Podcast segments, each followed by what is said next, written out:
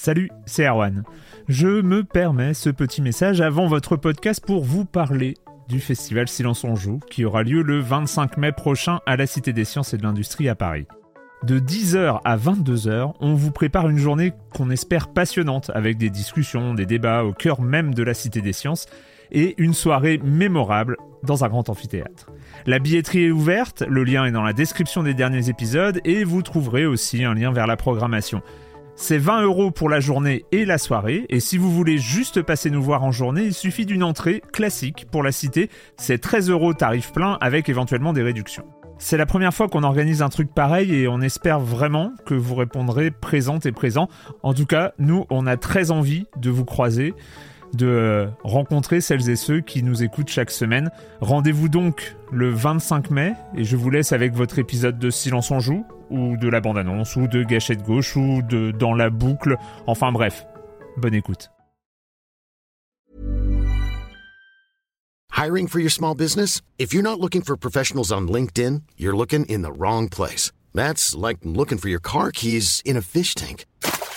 LinkedIn helps you hire professionals you can't find anywhere else, even those who aren't actively searching for a new job but might be open to the perfect role. In a given month, over 70% of LinkedIn users don't even visit other leading job sites. So start looking in the right place. With LinkedIn, you can hire professionals like a professional. Post your free job on linkedin.com slash people today. Silence en joueur, Juan Cario, bonjour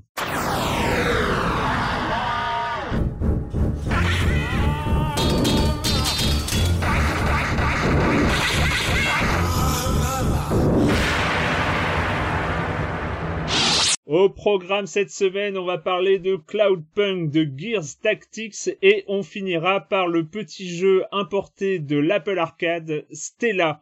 Oui, c'est un programme plus léger, mais je me refuse dorénavant à parler, à évoquer la durée de ce podcast euh, euh, avant, la, fin. Hein, voilà, comme ça, ça sera plus simple. Euh, et je commence en accueillant deux de mes chroniqueurs favoris, Marius Chapuis. Salut Marius. Salut Erwan. Et Patrick Helio. Salut Patrick. Salut Erwan. Ouais, je, il faut quand même préciser pour la petite histoire que je viens de rater un début d'émission. Hein, euh, mais bah, ça va, je m'en suis rendu compte au bout de, au bout de deux minutes que j'avais oublié d'appuyer sur le bouton euh, enregistrer, ce qui rappellera des bons souvenirs. Un détail. À nos plus fidèles des auditeurs. Euh, bref, comment ça va Patrick à quelques jours du déconfinement officiel? Ah, ce déconfinement officiel du 11 mai, non, moi le 11 mai, il n'est pas, euh, il est pas raturé en, gros dans mon calendrier du tout. Non, mais moi je, je suis toujours dans mes, dans mes célèbres marottes, tu sais, je, je, j'ouvre plein de cartons de vieilles consoles. Et puis j'ai pas mal sombré, euh, enfin j'ai ressombré dans des jeux de, de, zombies en monde ouvert. Voilà, c'est un peu mon, c'est mon échappatoire du moment. Je me suis remis à Dead Island que, que j'aime beaucoup, hein, un vieux classique qui, qui, date un petit peu. D'ailleurs, il y a quelques soucis visiblement chez, euh, chez les développeurs là qui bossent sur Dying Light ça n'a pas l'air de très bien se passer sur Dying, Light 2, je vais y arriver. Et je me suis pas mal replongé aussi dans State of Decay 2, qui a pas mal évolué depuis le lancement il y a plus d'un an et demi, je crois maintenant. Euh, tu sais, un jeu de gestion, euh, monde ouvert, zombie, où tu crées ton, tes poches comme ça de survivants et tu as tes bases. Et c'est un jeu, voilà, je trouve, qui a, bien, bien gagné sur le temps. Et voilà, je replonge dans, des, dans ces univers tout colorés, tout mignons pour me changer les idées en ce moment. Voilà. Et toi, Marius, comment ça se passe? Euh, tant qu'Internet euh, tient, c'est bon. Euh, non, semaine bizarre de boulot où j'ai enchaîné les séries un peu nulles, donc forcément le moral s'en ressent. Mais heureusement, il y avait Guerre Tactique. Eh bien oui. heureusement. Et on va en, et on va en parler. je suis toujours pas arrivé au, bout de Assassin's Creed Odyssey, moi. C'est. Ouais. Mais c'est long, hein. Ouais, ouais, c'est long. Et en fait, ça va, ça tient. Il y a, y a des, des, des, nouveaux trucs un peu what the fuck. Plus ça avance, voilà, j'ai le moment où tu croises Platon gamin. Moi, j'avoue que j'ai été, euh... j'ai, ah, les guests. Ça m'a fait, ouais. Et Pythagore, quoi. Non, mais Pythagore, c'est, ça va, non. Enfin, il y a, y a des, il y a des choses, des choses étranges. Et t'as vu les créatures, euh, les créatures fantastiques ou pas? Ouais, j'ai commencé à, j'ai commencé à en voir. Non, franchement, c'est, c'est un, c'est un bon kiff, c'est cool. Je m'éclate bien. Parc d'attractions, comme tu comme tu l'avais si bien dit. Euh, qu'est-ce que qu'est-ce que quoi? Ah ben on va commencer. Bah oui, par le. Il y a pas mal de pas mal d'actualités. Euh, on va commencer avec euh, avec qui? Avec toi, Marius, avec des nouvelles d'Electronic Arts. Ouais, c'est c'est la saison des résultats financiers et Electronic Arts a été un des premiers à à dégainer son exercice euh, passé. Ça permet toujours de se faire une idée sur les trucs qui sont à venir, puisque pour les actionnaires, ils détaillent euh, le programme des mois euh, à venir. comme comme, comme d'habitude, il y a beaucoup de sport qui est mmh. attendu. Et quelques remasters, certains qui étaient connus comme le Command Conquer ou Burnout Paradise sur Switch. Et une grosse rumeur euh, affirmée avec tellement d'aplomb par VentureBeat que ça semble presque crédible, d'un remake, enfin d'un remaster de Mass Effect. C'est quand même une perspective. De la trilogie. Alors, c'est pas clair. C'est pas clair.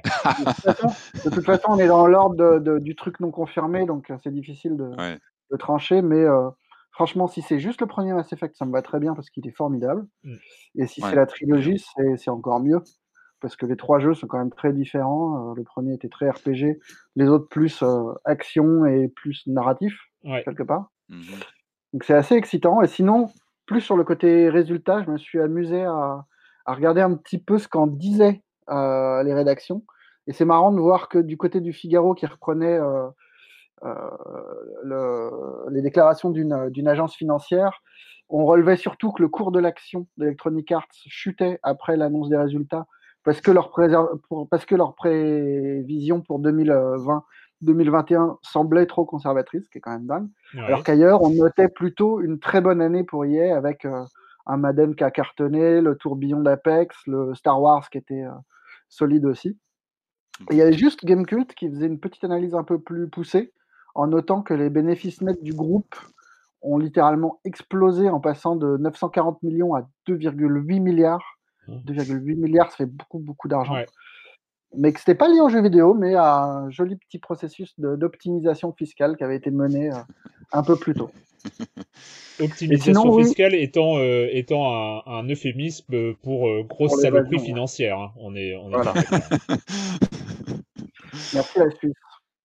Si, et dans le détail, ce qui est intéressant aussi, c'est de voir qu'on on est proche de la bascule en 50-50 sur les jeux mmh. boîtes et le numérique.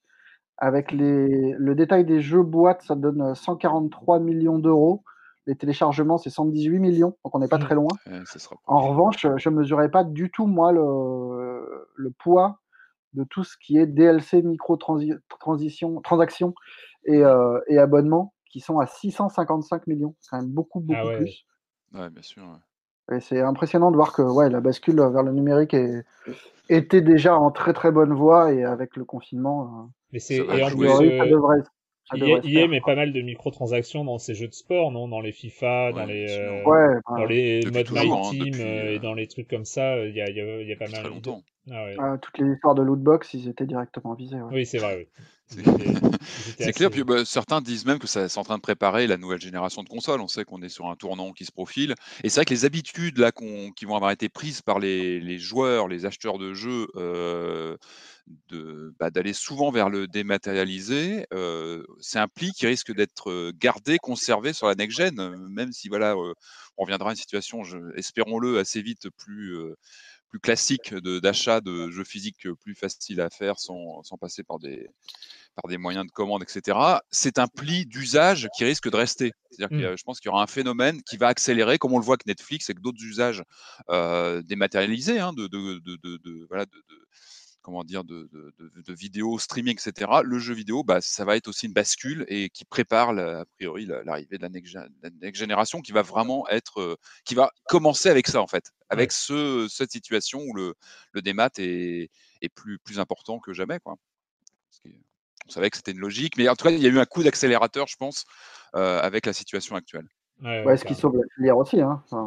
Mmh c'est ce qui sauve la filière aussi aujourd'hui. Ah, bien sûr, bah, puis bien sûr, puis il faut privilégier ces temps-ci, il faut privilégier évidemment le dématérialisé, c'est évident, bien sûr, c'est une évidence.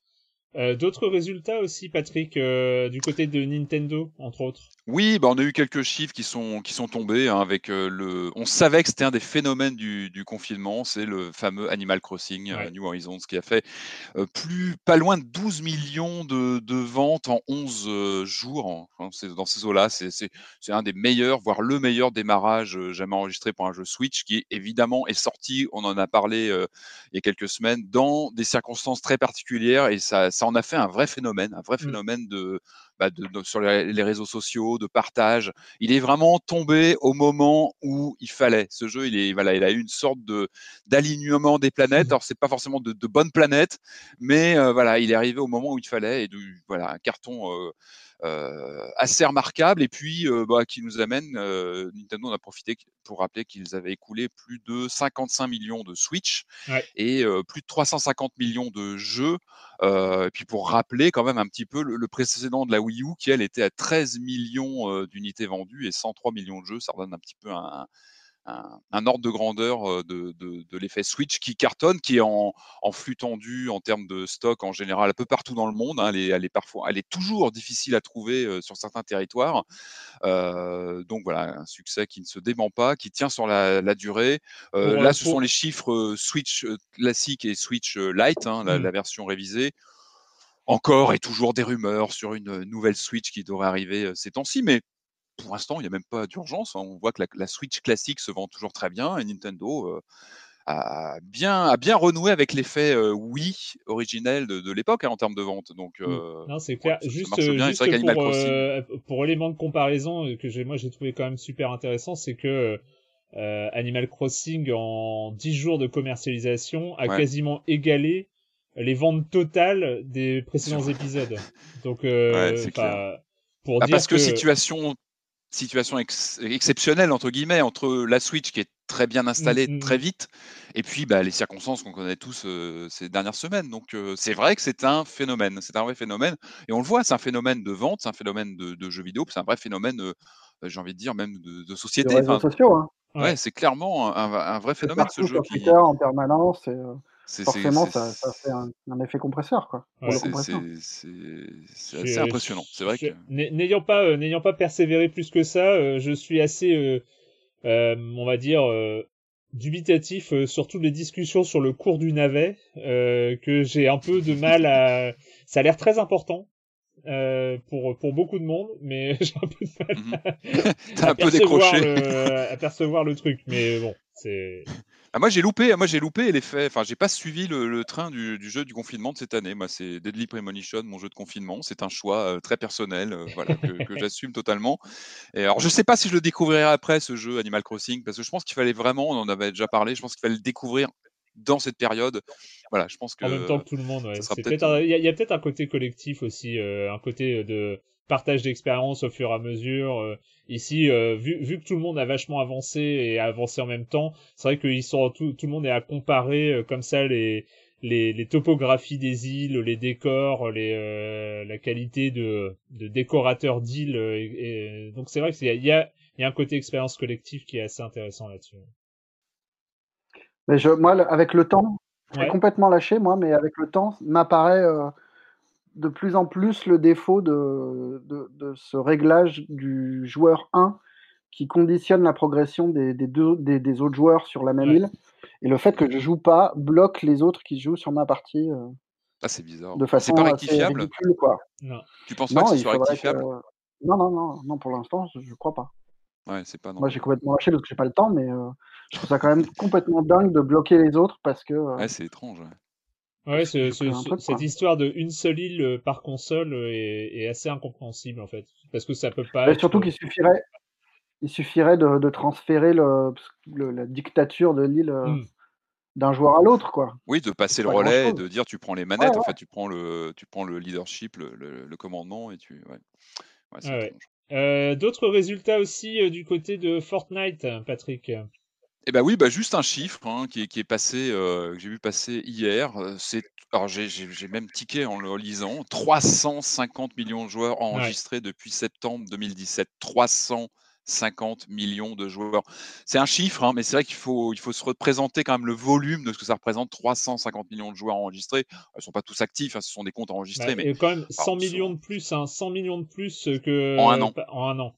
C'est ce qui, voilà, ce qui confirme quand même une tendance qui, qui tient, qui tient la route et mmh qui, encore une fois, je pense que les circonstances très particulières des dernières semaines ont, voilà, ont aussi, je pense, contribué à, bah, galvaniser l'effet, l'effet du jeu d'épique, quoi. Enfin, c'est, fait partie de ces, ces, ces, services et de ces, ces jeux qui ont complètement profité de, de, du contexte et qui et en tout cas, c'est un vrai phénomène. 350 millions de joueurs, enfin, c'est, vraiment un vrai phénomène à titre de comparaison, 350 millions de joueurs, c'est quasiment l'équivalent de la population américaine.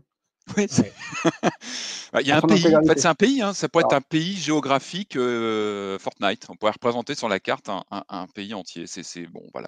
et, pour ceux qui pensaient euh, Fortnite euh, une mode du passé, il faut, faut voir que maintenant ils font un peu dans l'événementiel plus plus. Hein, il faut le mois dernier, c'était le, le concert Astronomical de Travis Scott qui a eu lieu dans le jeu ça a été le record, euh, le record de fréquentation euh, de Fortnite, ce concert.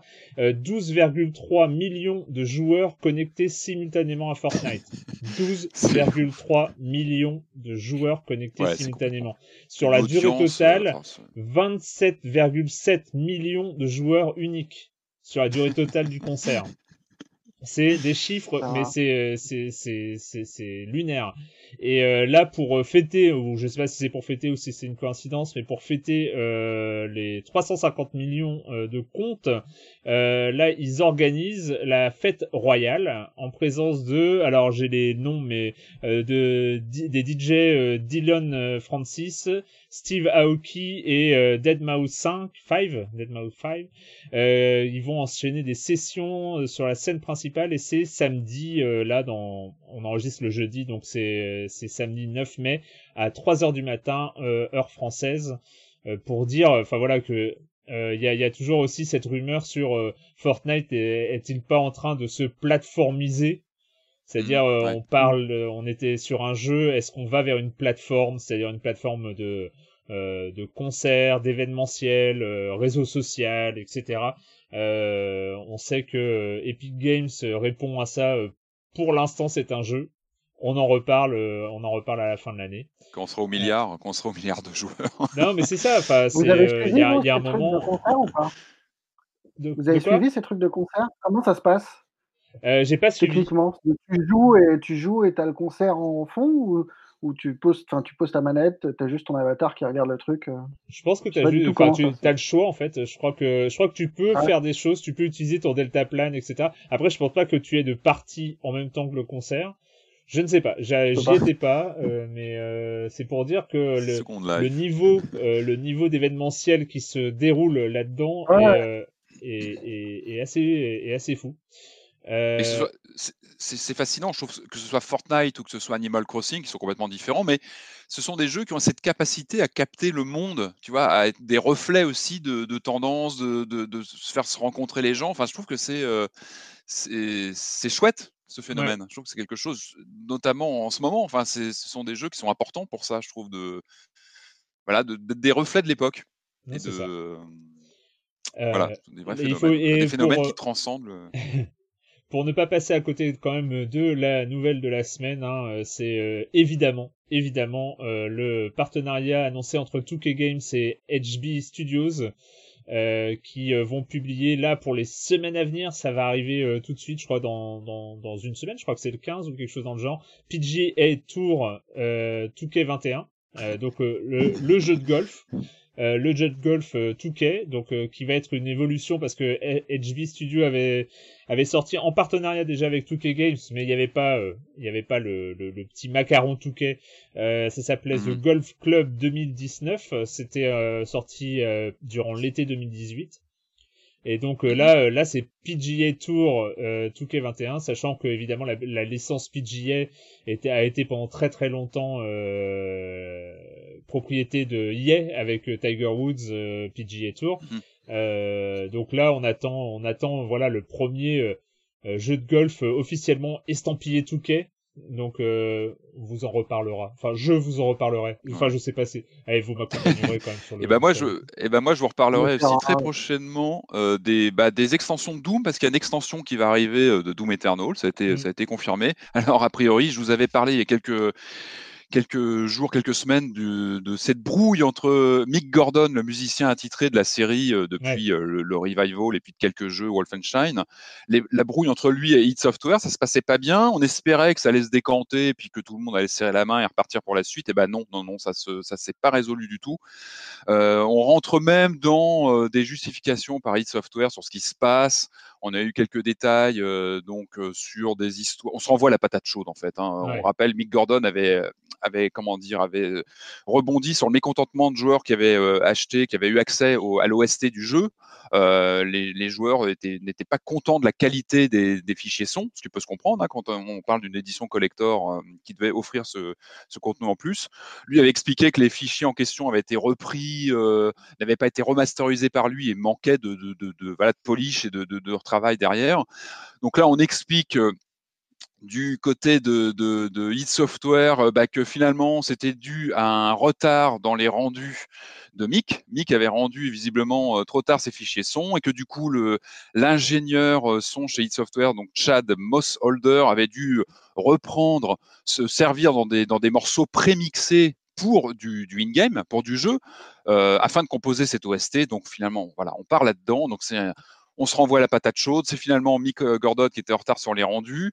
Euh, l'ambiance n'est pas très bonne visiblement entre les deux parties. Et puis Marty euh, Stratton, qui est le, bah, qui est le responsable de, le producteur de Doom Eternal, a, a carrément lâché sur un sur un texte sur Reddit que, bah, que le, le DLC solo se, est, qui est actuellement en production se ferait sans lui et que, euh, bon, pour l'instant, il ne retravaille pas avec Mick Gordon euh, dans le futur. Voilà, donc euh, voilà, c'est un divorce en bonne et due forme. Et c'est dommage parce que j'en avais déjà parlé, mais c'est vrai que la mmh. bande son de Doom et de Doom Eternal était vraiment une composante très, très très très euh, bah, très marquante hein, des, de, ce, de ce revival de Doom, euh, notamment sur Eternal. Je crois qu'elle était, elle était magnifique cette bande euh, bande son.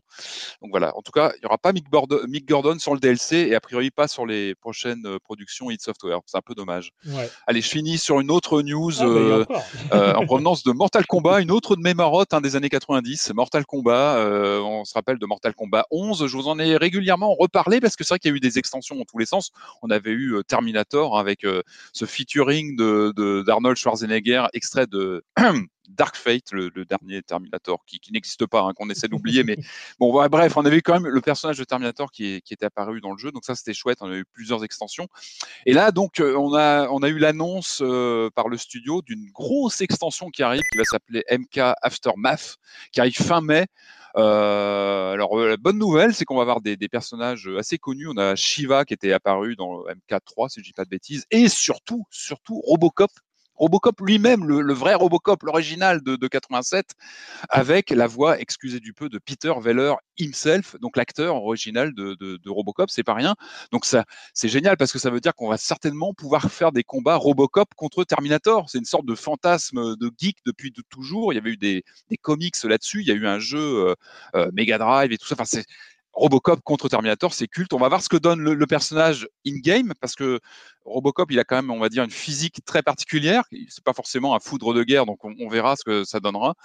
Euh, on va voir. Donc c'est une grosse extension, hein, Aftermath. On va avoir une extension narrative avec du scénario au plus. Ça, c'est toujours du bonheur hein, d'avoir des, sections euh, de cinématiques euh, additionnelles.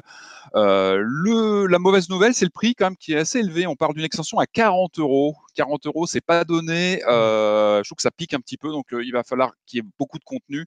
Mais il n'y a pas un, season pass ou un truc. Bah, je, je, suis pas sûr que ça s'intègre dans le season pass d'origine. Je suis pas sûr parce que c'est vraiment une extension à part. MK11 indispensable pour y jouer. Donc on en reparlera de toute façon quand ça arrivera, on en reparlera parce que moi je vais me jeter dessus évidemment. en tout cas, il y aura aussi une mise à jour gratuite pour le MK11 d'origine avec des, des arènes supplémentaires et puis le retour des friendships. Je sais pas si vous vous rappelez des friendships, c'était qu'on foutait vraiment la honte à l'adversaire en lui faisant un petit truc marrant. Euh, en tout cas, euh, chapeau MK parce que bon là c'est payant, mais j'ai envie de dire ils entretiennent vraiment le jeu sur la durée et puis ça, ça, ça amène encore une personnalité à une longue liste de guests mythiques, Interminator, Freddy, Jason, Alien, enfin des, des, des icônes geeks qui, qui, qui, sont apparus à un moment ou un autre dans, dans cette série, donc c'est cool. En tout cas, on jugera sur pièce comment va se comporter. Euh, euh, Robocop dans, dans le jeu de baston, on rappelle un contre un, MK11 qui, qui, est sorti il y a quand même quelques mois et qui, qui, est bien entretenu par euh, son éditeur, même si là il faut repasser à la caisse euh, avec un prix quand même pas donné. On en reparlera. J'en prendrai pour un dollar. Ah bah là oui, tu n'auras pas grand chose, je pense, pour un dollar malheureusement. Mais euh, bon, on en reparlera, on va, on va suivre ça de près en tout cas. Je vais juste ajouter. Ah pardon, vas-y, oui, attends, non, attends, on y est. Corriger, enfin corriger. Ah oui, plutôt faire un droit de suite sur The Last of Us pour préciser que que c'est finalement pas euh, des salariés en colère qui ont, ah qui ont niqué le jeu, mais un hacker. Donc en fait, tout va bien. Les salariés vont bien, on imagine. Et, euh, et, le jeu euh, est reparti comme en 40. C'est vrai que l'info est tombée entre deux. Hein. C'est vrai qu'il y avait des gros doutes. C'était vraiment, tout le monde pensait que c'était plutôt côté employé et pas du tout, en effet. Et il y a eu une bande-annonce qui est sortie. Une petite mise à jour, Marius, sur une autre, une autre news de la semaine dernière. Voilà, tu m'as fait, tu m'as fait sortir une connerie sur, euh, sur The Wire parce que euh, David Simon a précisé les déclarations de Pelicanos.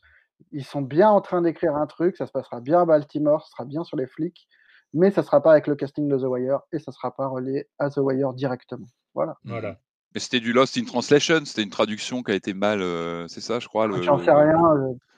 Oui, a priori, ça devrait être ça, mais c'est difficile de savoir quand, on n'a pas les bandes, quand on n'a pas. Mmh. C'est Pélécanos peut avoir dit des conneries aussi. Hein. Une précision euh, utile et euh, pas forcément triste parce que ça fait une nouvelle série euh, de David Simon à Baltimore de toute façon et ça c'est pas mal. Ouais, forcément bien. Ouais. Le com des com de la semaine dernière, on commence avec Red euh, qui, qui, fait euh, ah ouais on en est là. Je rappelle que si il est admis que certains puissent utiliser le terme de beat'em all parce qu'on est très gentil le bon terme est beat'em up. Ou alors moi aussi je commence à mettre des S à jeux vidéo partout. Voilà. C'est oui il a raison il a raison mais moi j'emploie le terme que j'utilisais que j'utilisais quand je jouais à Street of Rage. Voilà je crois que c'est une déformation de la presse française de l'époque en plus, je crois. c'est rentré dans les mœurs comme ça. Euh. Et c'est vrai que la sonorité est plus facile en plus, tu sais, le, la langue, euh, c'est toujours, l'oral qui prend le dessus. Ça, c'est une règle. C'est toujours l'oral qui, la facilité à l'oral. Et beat'em all, c'est plus facile à dire que beat'em up. C'est moins agressif et du coup, c'est vrai qu'il y a une tendance à aller là-dessus. J'aime bien beat'em all. Puis il y a une imagerie, euh, on, les, on les tape tous. Enfin, il y a un côté que, j'aime bien. C'est un anglicisme construit en France en fait, je crois. Hein, oui, bah c'est génial. c'est complètement. On peut dire brawler. J'assume tellement, j'assume tellement cette horreur que je l'ai même écrit euh, dans Libération. Euh. Mais tu as tout à fait raison et moi je te soutiens. je savais que c'est beat'em up, et mais, pour moi c'est beat'em all et c'est comme ça que j'ai appris. Voilà. Ouais, je suis d'accord. Donc on, accepte la critique, mais on assume. Euh, nous prenons note, nous prenons note. Euh, Kirby, nous prenons acte. Kirby qui nous dit entre le kink de Patrick sur Deadly Premonition et l'intégralité de la bande qui s'essaye à SnowRunner, ça devient difficile de cacher que Silence on joue est le podcast officiel des joueurs déviants. Voilà. Ouais, euh, bah on assume aussi. Hein. voilà, je pense qu'on a passé. en fait, euh, les gars, on a passé l'âge de faire semblant. Enfin, maintenant, voilà, on y va franchement. On dit à quoi on joue, on dit ce qu'on aime, et puis voilà. Je pense que ouais, on assume. On n'a jamais fait semblant, je crois. Euh, non, c'est clair. mais, moins que jamais en ce moment. Exactement. et enfin, Oyoyo qui revient un peu sur le jeu de la semaine dernière. Hein, donc, j'ai pris Streets of Rage 4 euh, dès sa sortie, j'adore cette licence. J'ai des souvenirs émus de mes années de 6ème et 5ème où je m'étais fait prêter Street of Rage 2 et c'est peut-être mon jeu préféré sur cette console. Ça faisait C'est le meilleur hein, le 2. Ça faisait en plus longtemps que je voulais faire un beat'em up avec mes fils et je ne voulais pas les mettre devant Mother, Mother Russia Bleeds qui est trop hardcore, niveau DA, violence, glauque, etc. pour des enfants de 7 et 10 ans. On s'est vraiment marré en y jouant donc à Streets of Rage 4, mais on s'est aussi bien engueulé vu que j'ai eu la mauvaise idée de laisser le Friendly Fire euh, le Friendly Fire. je, ne sais, je, ne sais pas si on peut parler de jeu. Il faut. Bah, il faut, ouais. Bah oui, autrement c'est moins drôle. Sinon, c'est pas drôle. Je ne sais pas si on peut parler de jeu scolaire, mais en tout cas la copie est impeccable. DA super, musique dingo, gameplay modernisé tout en respectant l'esprit de la licence, clin d'œil amoureux à des séquences des épisodes précédents, scénario débilos premier degré, et on peut même jouer en ligne en coop parce que ce genre de jeu est vraiment plaisant à plusieurs avant tout. Ils ont tout compris et tout réussi. Bravo on est d'accord, ils ont fait un. C'est un vrai effet de. On en a parlé, c'est un effet de style de recréer une suite. Mm, mm. C'est à la fois une recréation du jeu original et une suite, on va dire, canonique avec le 4, mais tu sens qu'il y a un respect du. Ils n'ont pas essayé. Comment Tu sens que les studios, ce qui sont trois, se sont pas mis en avant. Ils sont au service d'une série. Et ça, c'est c'est pas évident. Hein. Je trouve que. Je pense que tu es tenté de te dire, bon, c'est moi, je vais m'accaparer euh, cet off je vais en faire ce que je veux. Bah non. Tu sens que là, il y a il y a du fan service, pas seulement, c'est bien fichu, mais il y a un vrai respect des jeux originaux et un amour des jeux originaux. Ça transpire à l'écran. Enfin, moi, je trouve chapeau, chapeau bas parce qu'en plus, c'est un jeu qui a un contenu euh, colossal. Enfin, vraiment, c'est vraiment du très beau travail. Hein, vraiment, sincèrement. Euh, même la bande originale, hein, moi, je trouve qu'elle elle est fantastique. Hein. on l'a dit la semaine dernière et on valide. Euh, ben voilà, et ben c'est le moment de commencer le programme et donc là on se dirige vers la ville à plusieurs étages, plusieurs niveaux, la ville très verticale de Nivalis. On est en plein, euh, en plein univers cyberpunk, hein, euh, voilà, pour le genre cyberpunk, pas la licence évidemment. Euh, et euh, ça s'appelle Cloudpunk. The city moves real fast, and you got to move with it. You make a million choices a day to survive in Nevalis, and some of those choices are gonna hurt folks. Life is going to be hard here in Nevalis. You need to prepare yourself for that. This is CorpSec. You're speaking to Agent Rio. You are currently breaking the law. CorpSec requires you to turn in your passenger and surrender yourself to... If CorpSec have one priority, it's making sure business... Donc Cloudpunk euh, sorti il y a quelques semaines euh, et euh, donc euh, jeu, jeu d'aventure, jeu narratif, euh, jeu de conduite dans cet univers vertical qui rappelle euh, pas mal d'univers de SF. Euh, on pense euh, notamment parce que la, référence est, est, assez immédiate, en tout cas visuellement, au cinquième élément. Ah, en tout cas ah sur les. Ah oui.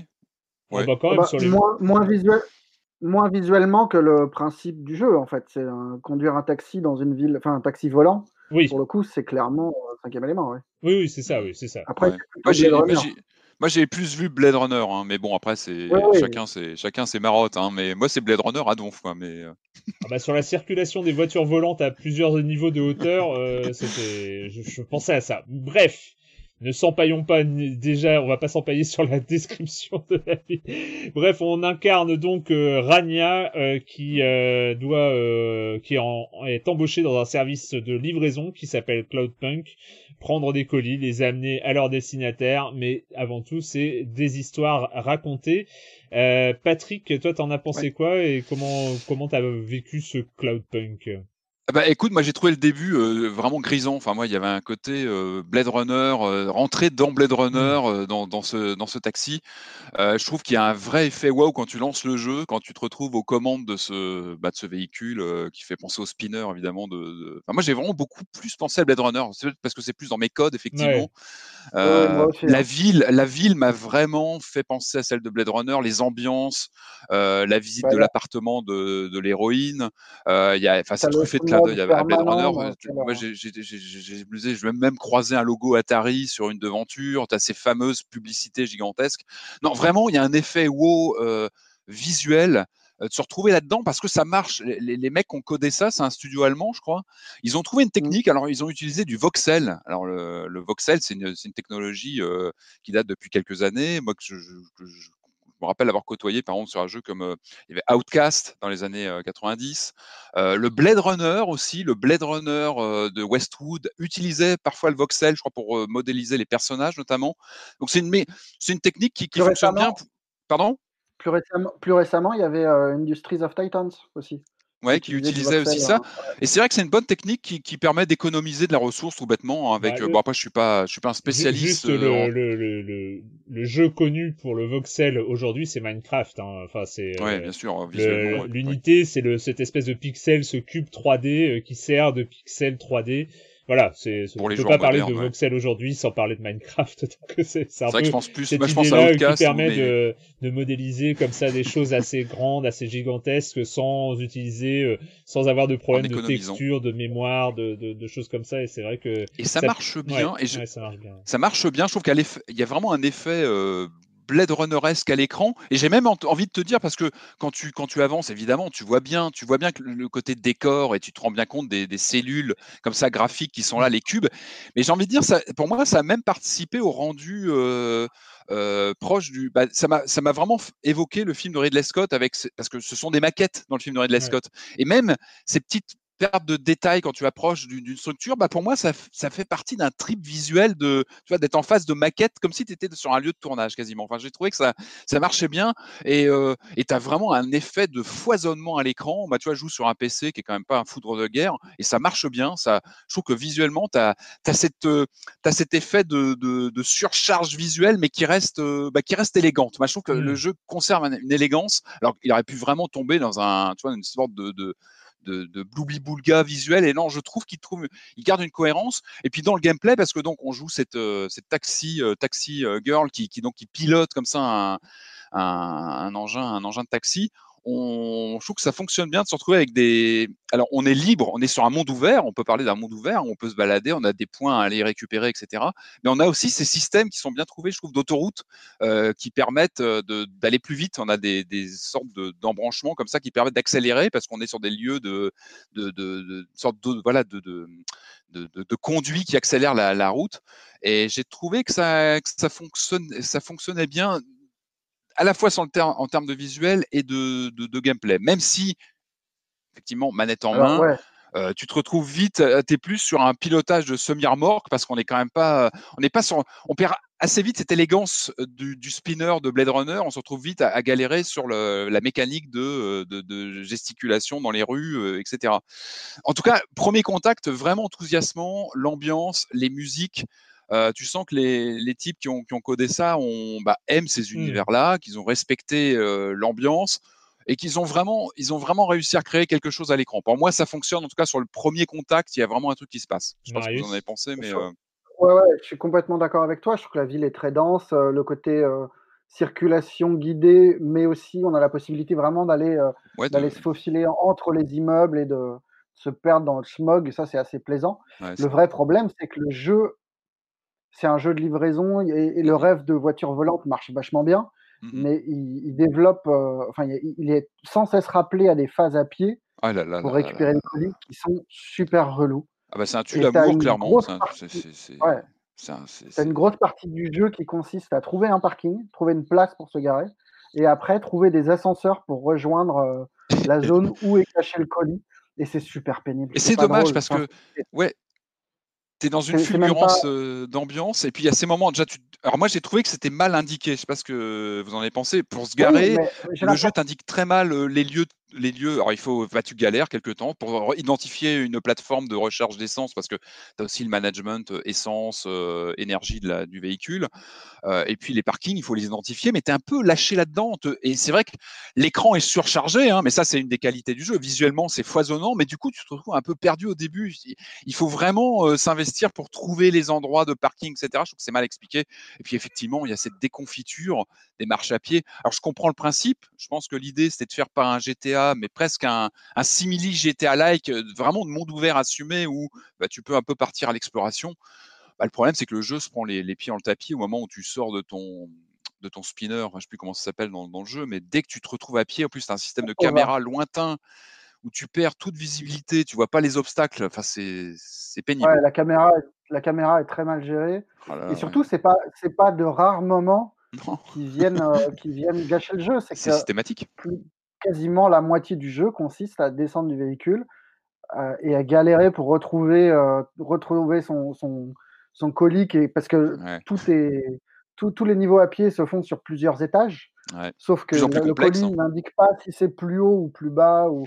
Donc on passe son temps à se perdre, à galérer avec des caméras un peu capricieuses et, le jeu est pas, le jeu a des ambitions narratives. Il y a des choses qui sont plutôt pas mal écrites, mmh mais euh, mais il y a aussi plein de petits défauts sur ces zones à pied de, rencontres de personnages qui viennent sortir, je trouve, du délire.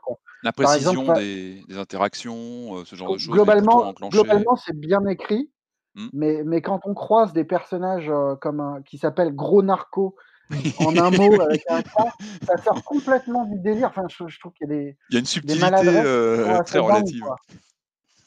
Après, j'ai bien aimé, il y a des moments réussis parce que donc on est une, jeune, une jeune pilote de taxi qui débute en fait, et puis on a une sorte de chef qui nous donne des, des, des, des commandes à honorer, donc aller chercher tel colis, etc.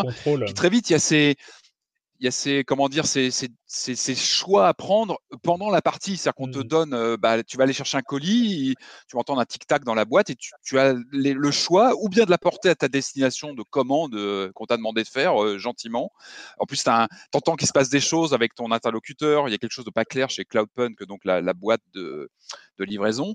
Ou alors de décider d'aller sur un autre point qui est apparu sur la carte. Ça, j'ai trouvé ça malin, c'est de laisser le joueur actif avec deux points sur la carte qui lui disent bah, où tu vas livrer ton truc où il faut, ou alors tu fais le choix d'aller le déposer dans une, euh, dans une décharge ou je ne sais quoi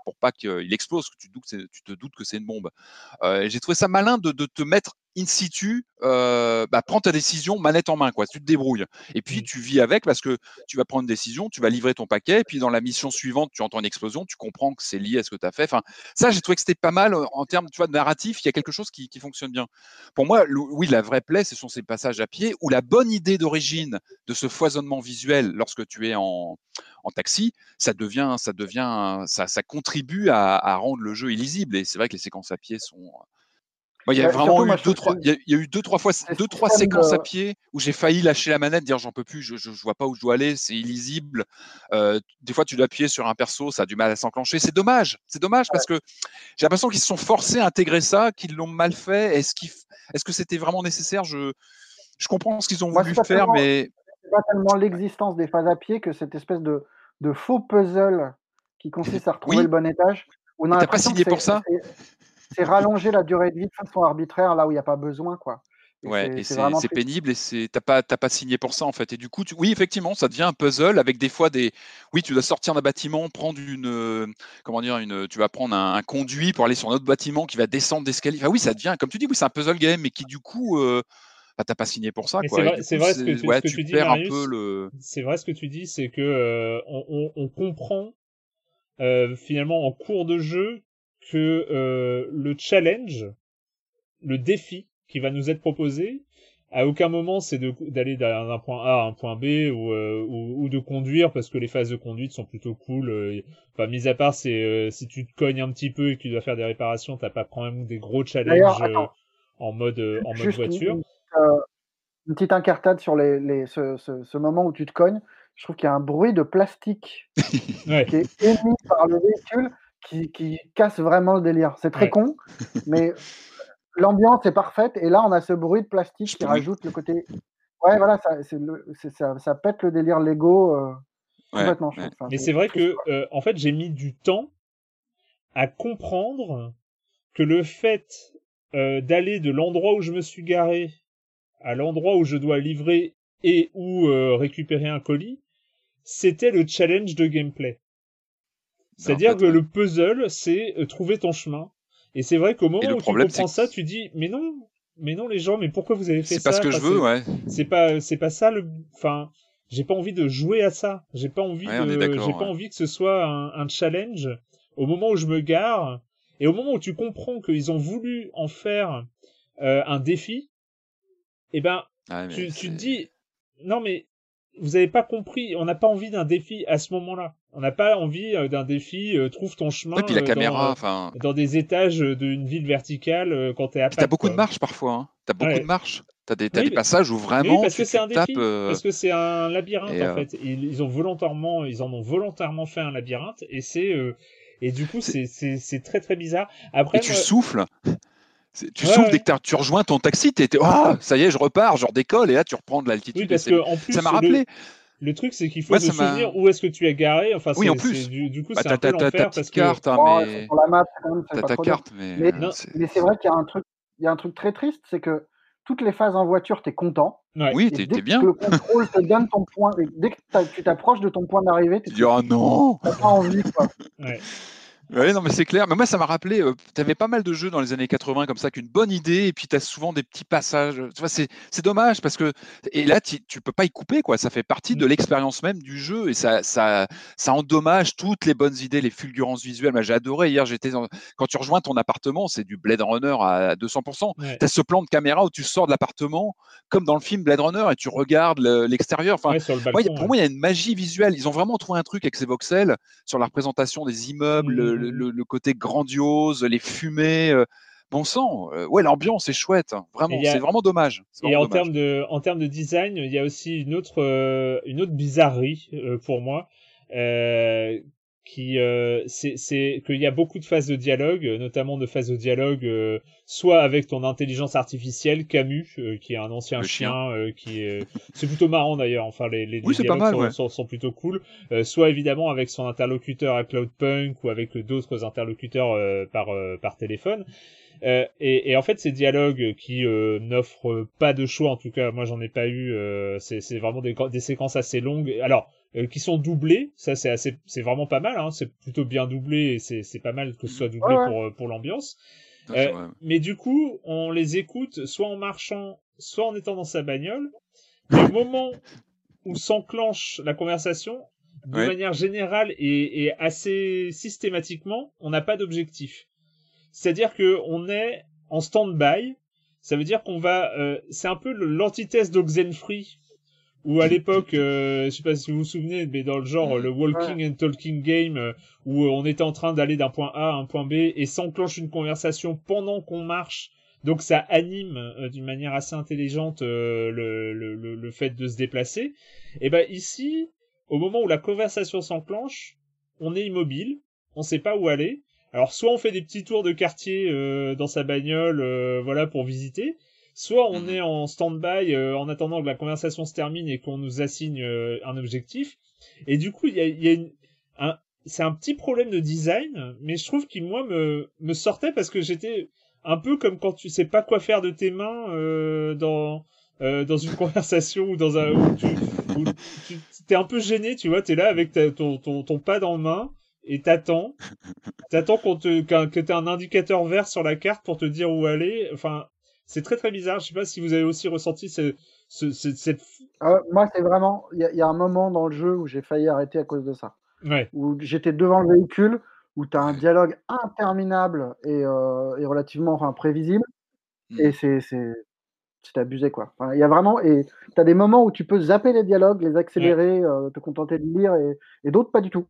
Mmh. C'est plein de petits choix de design maladroits comme ça qui sont qui oui, parce que s'ils avaient pensé le truc comme étant des dialogues pendant que tu conduis ou pendant que tu marches ou euh, tout ça, enfin, je trouve que en termes de fluidité narrative, ce, ce serait vraiment bien passé. Et c'est vrai que cette ambiance à, à, la Blade Runner ou euh, et, et, et, cet aspect visuel qui est hyper séduisant, euh, je pense qu'on en aurait beaucoup plus profité euh, à ce moment-là.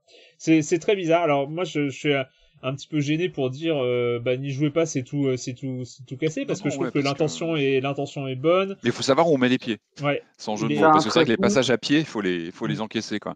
C'est dommage, ça joue à pas grand-chose. Hein. Marius? Je trouve que c'est un très bon client pour les ouais. de film, quoi. Ouais, ouais, ouais. Euh, carrément, c'est à 20 euros. Bon, c'est pas non plus hors de prix euh, en, en, mode normal. Hein. Euh, c'est à 20 euros. Alors en, termes de scénario, on est sur un scénario euh, cyberpunk euh, hyper classique, enfin post-futuriste, anticipation avec des améliorations, euh, de la cybernétique mhm. euh, et, et, des intelligences artificielles un peu partout. Puis des rencontres, surtout. Comme dans Night, Call, hein, vous vous rappelez Night Call dans Paris où on rencontrait beaucoup de gens, on créait un peu comme ça une histoire au fil des rencontres. Bah là, c'est pareil. Enfin, il y a beaucoup de, personnes avec qui on va discuter ou des objets, sans en dire trop, qui, vont se mettre à nous parler pendant, pendant un parcours. Ça, c'est pas mal. Je trouve qu'il y a une narration un peu fragmentée comme ça, qui est intéressante, qui se marie avec un rapport à la ville, comme Night Call. Hein. Je trouve qu'il avait bien, bien développé cet aspect-là. Euh, après, voilà, les passages à pied, je, ouais, je sais pas. Je trouve que Nightcall était quand même bien, bien mieux écrit, quoi. Ouais, bien sûr, sur les, échanges, les échanges. Il est plus proche d'un autre jeu de taxi qui est sorti dans l'année qui s'appelle Neocab, qui était lui aussi dans, ah un, dans un, univers cyberpunk, ouais. qui était plutôt bien écrit aussi, hein, qui était un chouette jeu. Euh, bah écoutez, c'est le moment d'accueillir euh, la chronique jeu de société de Jérémy Kletskin. Salut Jérémy. Salut Erwan, cette semaine un épisode un petit peu particulier parsemé de petites anecdotes personnelles, toutes liées évidemment au jeu dont je vais vous parler aujourd'hui. Commençons par cette initiative qu'on a eue en famille de jouer à un jeu, comme ça, voilà, euh, spontanément. J'ai environ 600 jeux dans ma collection, il y en a plein auxquels je n'ai pas encore joué. J'en ai donc sélectionné trois assez rapidement, je les pose sur la table et là il y a mon jeune fils de 8 ans qui me regarde. Papa, aujourd'hui j'ai pas envie de jouer contre vous, j'ai envie qu'on joue ensemble. Il venait de me proposer de jouer à un jeu collaboratif. Ah. Et, là moi, bah forcément je suis sous le choc. En temps normal je l'aurais déshérité, mais là j'ai tenté l'empathie et euh, j'ai accepté de considérer sa requête. Je me suis donc connecté sur BGG où j'ai répertorié plus des trois quarts de ma collection. En passant, j'ai appliqué des notes à chacun, donc si ça vous intéresse, demandez-moi, je vous donnerai le lien dans le forum de Silence on Joue. Enfin voilà, j'ai utilisé le moteur qui permet de filtrer en fonction de certains euh, critères et j'ai choisi collaboratif. Et donc je ne possède que 10 jeux collaboratifs. Et la deuxième anecdote, les plus anciens auditeurs se souviendront peut-être que je suis aussi auteur de jeux de société. J'ai récemment signé un jeu avec le plus gros éditeur chinois qui s'appelle Broadway, je le connaissais évidemment de nom, mais je ne pensais pas avoir de jeu. Et donc parmi les 10, je vois ce nom Dim Sum Jam, un jeu de Broadway collaboratif, auquel je n'ai pas encore joué, acheté à Essen en Allemagne il y a quelques mois quand il y avait encore des festivals. Et la troisième et dernière anecdote, avec quelques amis, on organise chaque année une game jam, donc plus de 500 personnes qui viennent faire un hackathon de jeux de société. Il y a deux ans, le thème c'était la bouffe, et donc la moitié des équipes ont tenté de faire des versions euh, jeux de plateau de Overcooked et franchement, il n'y avait rien de convaincant, ça paraît vraiment impossible. Et donc, on a joué à Dim Sum Jam. Bon, il n'y a vraiment rien qui peut être aussi bien que Overcooked dans la vie, hein, en général. Mais là, vraiment, ce jeu fonctionne. Le principe du jeu, ce sont 7 tables de 4 qui sont alignées au centre. Les joueurs ont chacun 5 jetons souchés devant eux. Sur chaque jeton, il y a un numéro de table, mais il ne s'agit pas de le poser sur la table correspondante, mais au contraire, d'imposer au joueur suivant de poser son propre jeton sur la table du numéro correspondant. Et comme il y a un sablier d'une minute pour faire une commande, ben, il faut aller très vite. Ce qu'on veut pas, c'est se retrouver dans une situation où un des joueurs ne peut pas poser un sushi parce qu'il n'a pas le bon type euh, en fonction de la commande. Et ce qui est très intéressant, c'est que dans ce jeu, il y a trop d'informations pour qu'il y ait un effet leader, c'est-à-dire qu'une personne prenne le contrôle et dise aux autres euh, ce qu'ils doivent faire. Ça arrive très souvent dans les jeux collaboratifs, sauf à Overcooked évidemment où tout le monde est leader, on se met sur la gueule, mais pas là. Dim Sum Jam, c'est une très bonne surprise. Il n'y a pas besoin de lire pour jouer au jeu, mais sachez quand même que les règles ne sont qu'en anglais et en chinois. L'auteur Liu Chao, c'est donc édité chez Broadway de 2 à 5 joueurs pour euh, des parties d'un quart d'heure environ. Et voilà, comme quoi le confinement peut générer des envies, des besoins de collaboratifs. Vivement que ça se termine. Bye bye Bye bye à la semaine prochaine. Et c'est le moment où on va faire du tour par tour. Alors moi je sais pas vous, mais là lui je l'ai pas vu venir du tout. Je Ah moi non plus. J'ai je sais pas. C'est Marius hein, qui nous a c'est Marius qui nous a alerté hein. Ouais, et, moi, je l'ai lancé en me, en disant que j'allais pas y passer bien longtemps, quoi. Ouais. on est tous pareils. on l'a tous pris. Euh parce que, parce que l'idée de mêler euh, l'univers de Gears of War avec un tactical, ça relève à peu près de l'oxymore, quoi. C'est euh, le, plus bourrin du monde. Euh. En tout cas, ça s'appelle Gears Tactics. So what's next, mustache man? It's Sergeant now.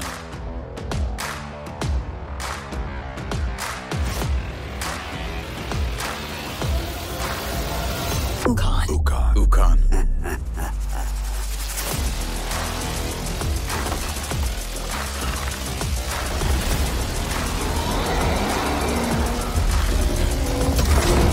oh, really? And how are we gonna do that? Alors, Gears Tactics, vous l'avez compris, c'est la franchise, euh, c'est la franchise Gears of Wars, euh, donc la franchise de Microsoft euh, qui est donc là une des franchises phares de, la Xbox, qui, comme tu l'as dit Marius, c'est pas la, la, licence la plus subtile de l'univers. ici, au niveau du scénario, ça se passe avant le premier Gears of Wars. Et, euh, et le but, c'est on suit Gabe Diaz, euh, donc le père de la de, du protagoniste de Gears 5. Et donc c'est une mission secrète, etc. Mais bon, bref, est-ce que le scénario est vraiment important? On peut en parler, on peut en discuter. Qu'est-ce que ça donne, Marius, ce Gears Tactics? Vu que tu parles du scénario, je vais attaquer par là, ce qui n'est pas forcément le, le côté le plus brillant du jeu, mais alors, le problème, c'est que le jeu veut nous raconter une histoire, qui nous raconte, enfin, qui s'installe dans un, dans un cadre préquel, et que du coup, il faut des belles cinématiques, et que pour des belles cinématiques, il faut des héros. Hmm. Ce qui n'est pas anodin dans un tactical, puisque ça impose du coup un casting. Les personnages sont souples dans la mesure où on peut les, les pimper en suivant des arbres de compétences euh, qui sont très élaborés, qui permettent en gros de faire quatre builds différents pour chaque personnage. Hmm. Mais, euh, mais du coup, ça, change l'attachement qu'on peut avoir à des personnages lambda qui sont, en gros, avec le modèle XCOM, quoi, qui mmh. tient à, un casting de, personnages lambda, mais qu'on soigne, qu'on chérit, parce que euh, il est possible de les perdre et, de, de, les voir mourir et de se retrouver dans la merde à cause de ça. Là, les héros, à la fin de chaque mission, retrouvent tous leurs points de santé, et du coup, on perd tout, tout cet aspect euh, vraiment un petit peu micro-gestion. Euh, campagne, tu veux dire campagne. Voilà, de la campagne, où il mmh. s'agit de, de, gérer chaque blessure pour pour se dire qu'on se fout pas dans la merde sur trois ou quatre missions. Euh. et puis il y a, un, truc un peu magique dans les XCOM de s'attacher à des personnages générés par l'ordinateur. C'est random quoi. Ouais, c'est un personnage random généré. Et, et, puis tu vas créer de, de, de l'affectif avec ce truc, tu vas y tenir, tu sais que c'est un très bon sniper, qu'il va... Euh, euh voilà. Et... Ah, tu te crées ton histoire en fait, tu te crées ta propre... Euh, et donc là, dans voilà. ce Gears, c'est pas la même chose. Alors tu as ça, tu as des troupes qui viennent grossir les rangs et qui permettent euh, notamment de, de, mener à bien des missions secondaires qui sont nombreuses et qui immobilisent une partie du casting et du coup tu es obligé d'aller piocher là-dedans. Mais forcément, tu es moins attaché et tu es d'autant moins attaché qu'il y a une erreur, je trouve, de, de fabrication, euh, enfin de, de, design, pareil, sur, euh, sur ce casting-là, c'est que tu les embauches, forcément, tu utilises plus souvent ton, tes héros, et du coup, ils gagnent en level assez peu, et mm. plutôt que de leur faire gagner artificiellement du level, tu peux réembaucher des mecs après chaque mission qui, eux, sont calés sur ton niveau à toi. Ah Toutes tes mm. troupes perdent en, pertinence au fil du temps. Ce qui est vraiment con. Mm. au lieu de créer un attachement, ça crée vraiment un effet jetable de, ces personnages-là. Et c'est d'autant plus dommage que le jeu est super soigné et graphiquement et permet de de, pimper comme dans XCOM euh, ces, ces, personnages, de leur créer des petits looks euh, à chacun, mais ça n'a pas vraiment d'intérêt. Hormis ce défaut-là, qui est lié, je pense, qui est lié au côté, euh, côté franchisé du truc.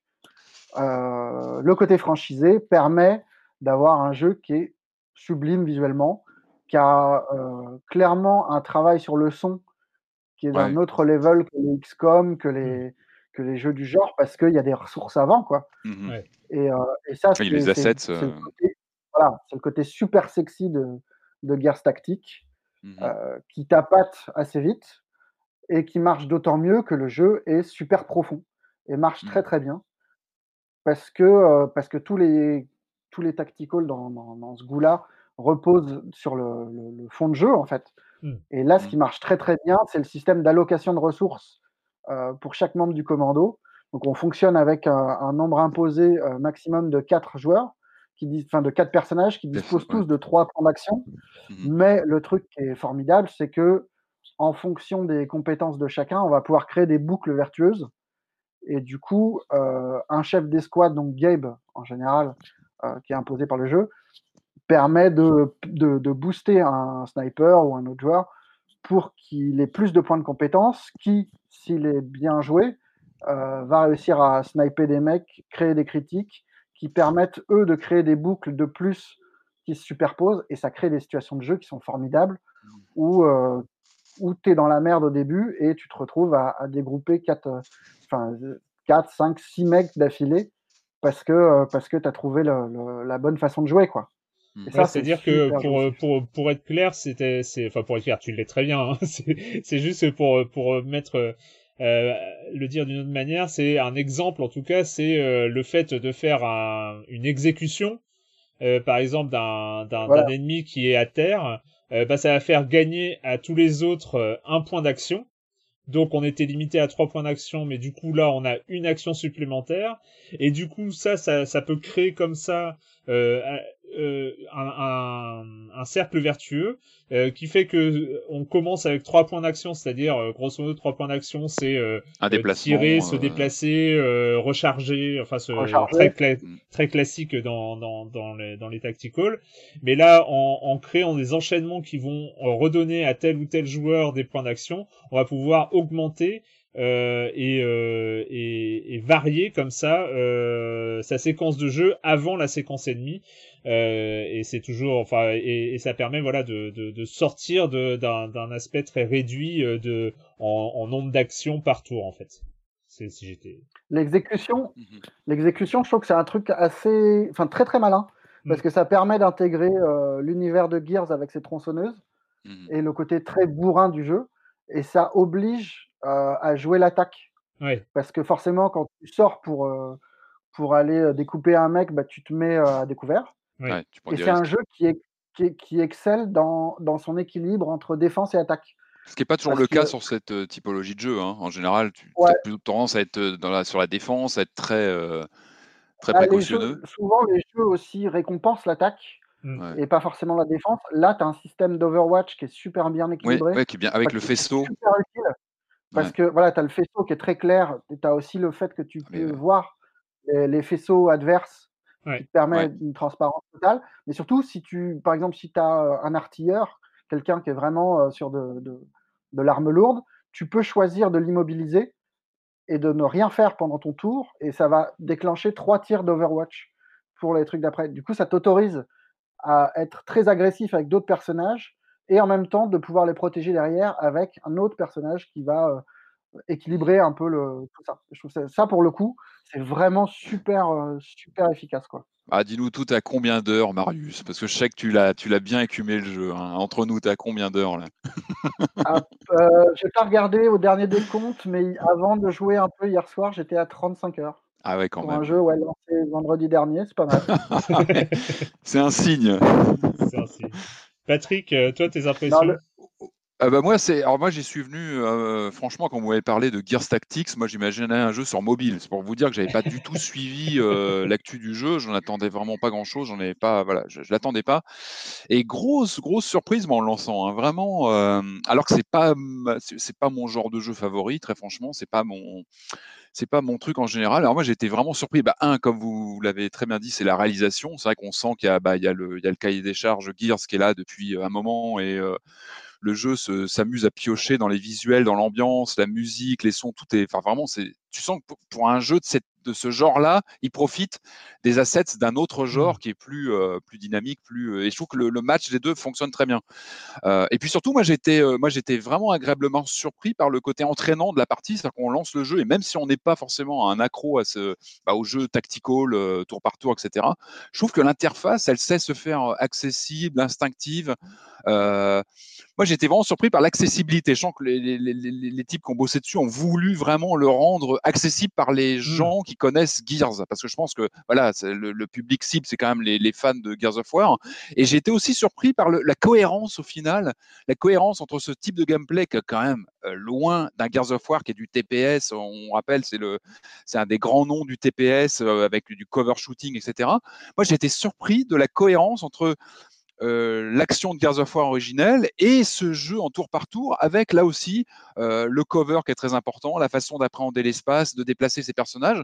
J'ai bah, été surpris par la cohérence de tout ça. C'est-à-dire que je craignais un, comment dire, un cash grab, euh, voilà, une licence plaquée sur un autre gameplay et vas-y que je t'envoie ça. Et pas du tout. Moi, je trouve qu'il y a une cohérence. Tu retrouves, tu retrouves la dynamique des, des combats de, de Gears of War dans un style complètement différent. Et c'est vraiment surprenant.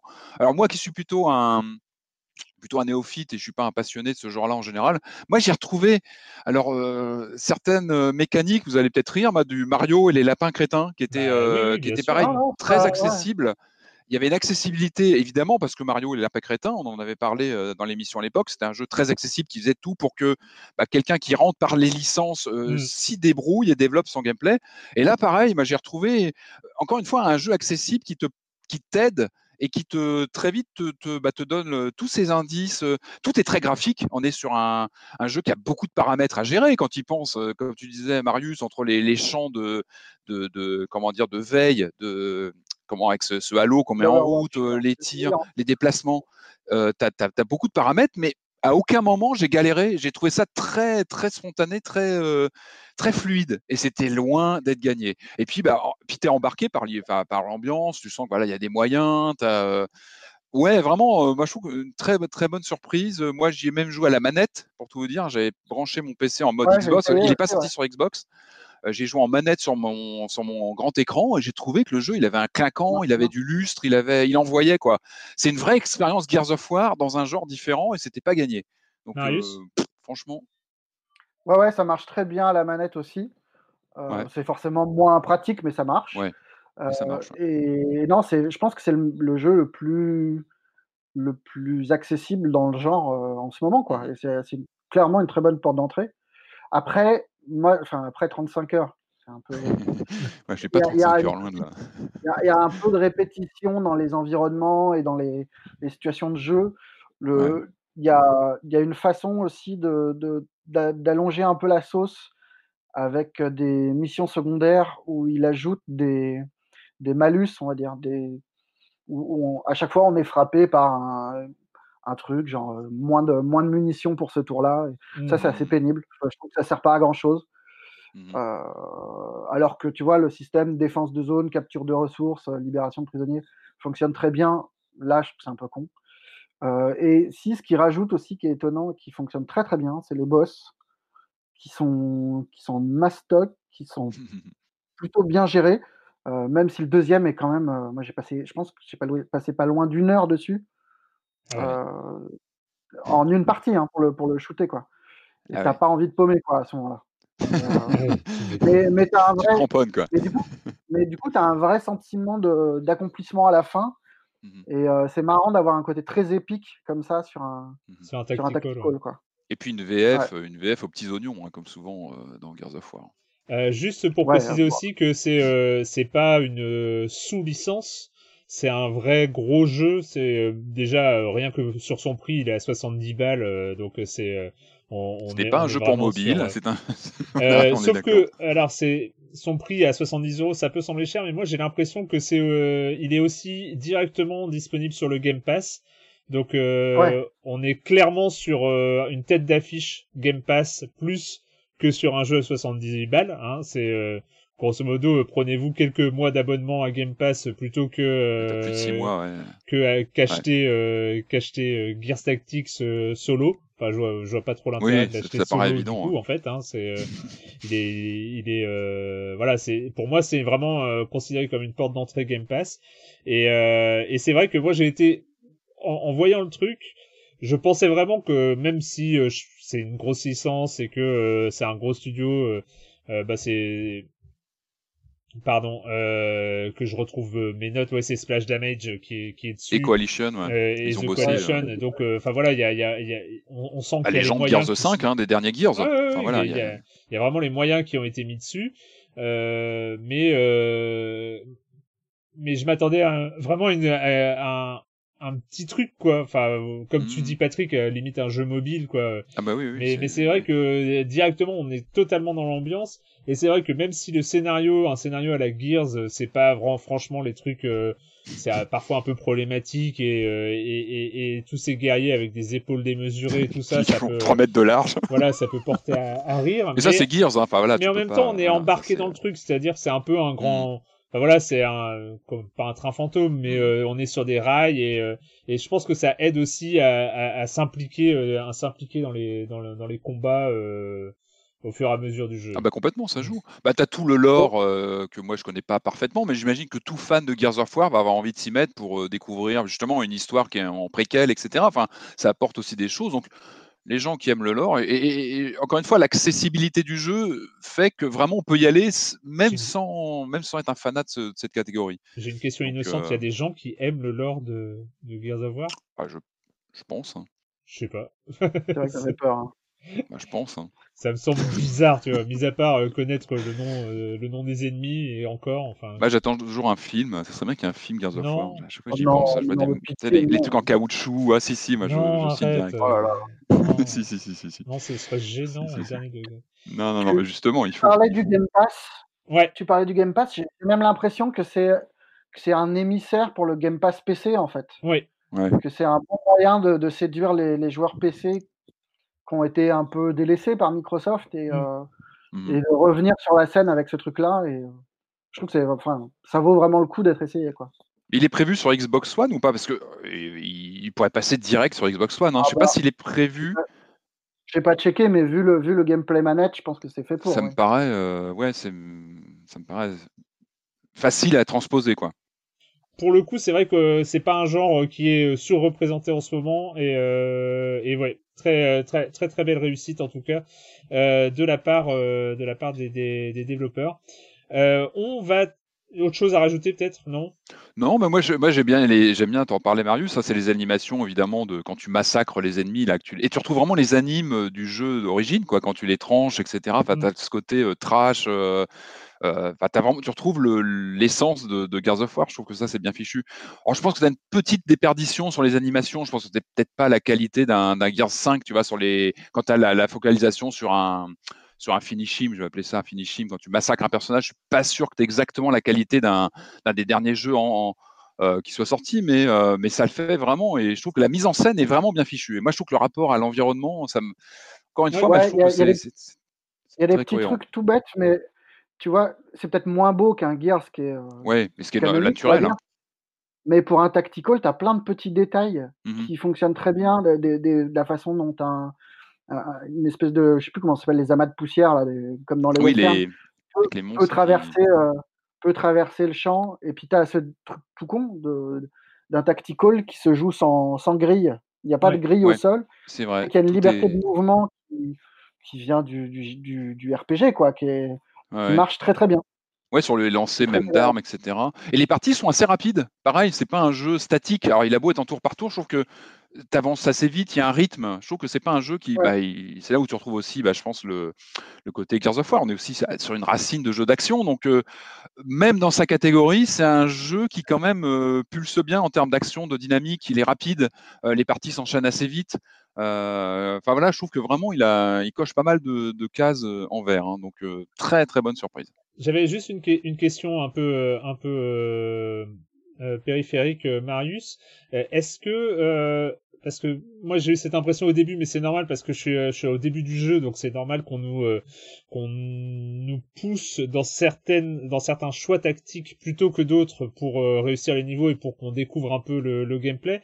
Mais est-ce que dans plus loin dans le jeu, on a un vrai sentiment de liberté tactique, c'est-à-dire de, de, pouvoir approcher un combat un peu de la manière qu'on veut ou alors euh, on sait qu'il va falloir un sniper là, qu'il va falloir euh, être couvert par ici. Que est-ce que est-ce qu'on a une liberté tactique ou est-ce que euh, voilà il faut trouver la bonne solution prévue par par les, les designers?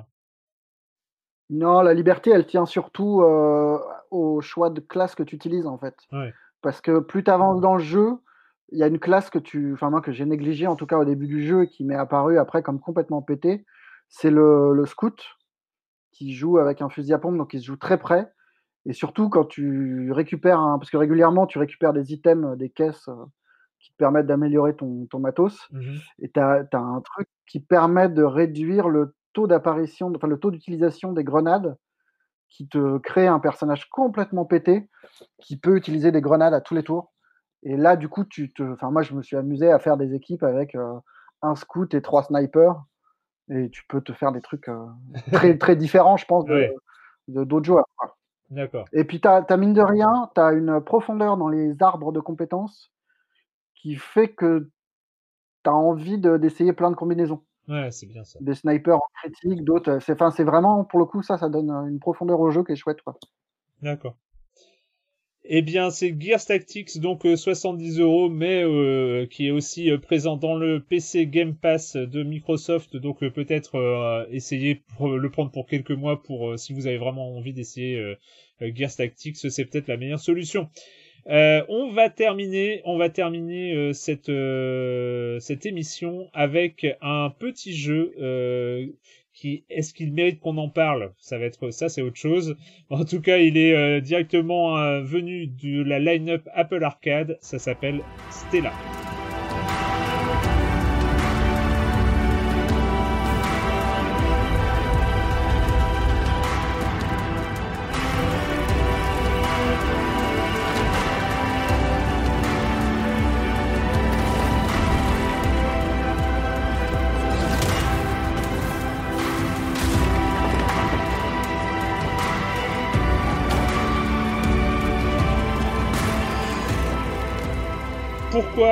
Pourquoi, parler de Stella? Parce que déjà, je l'ai fini.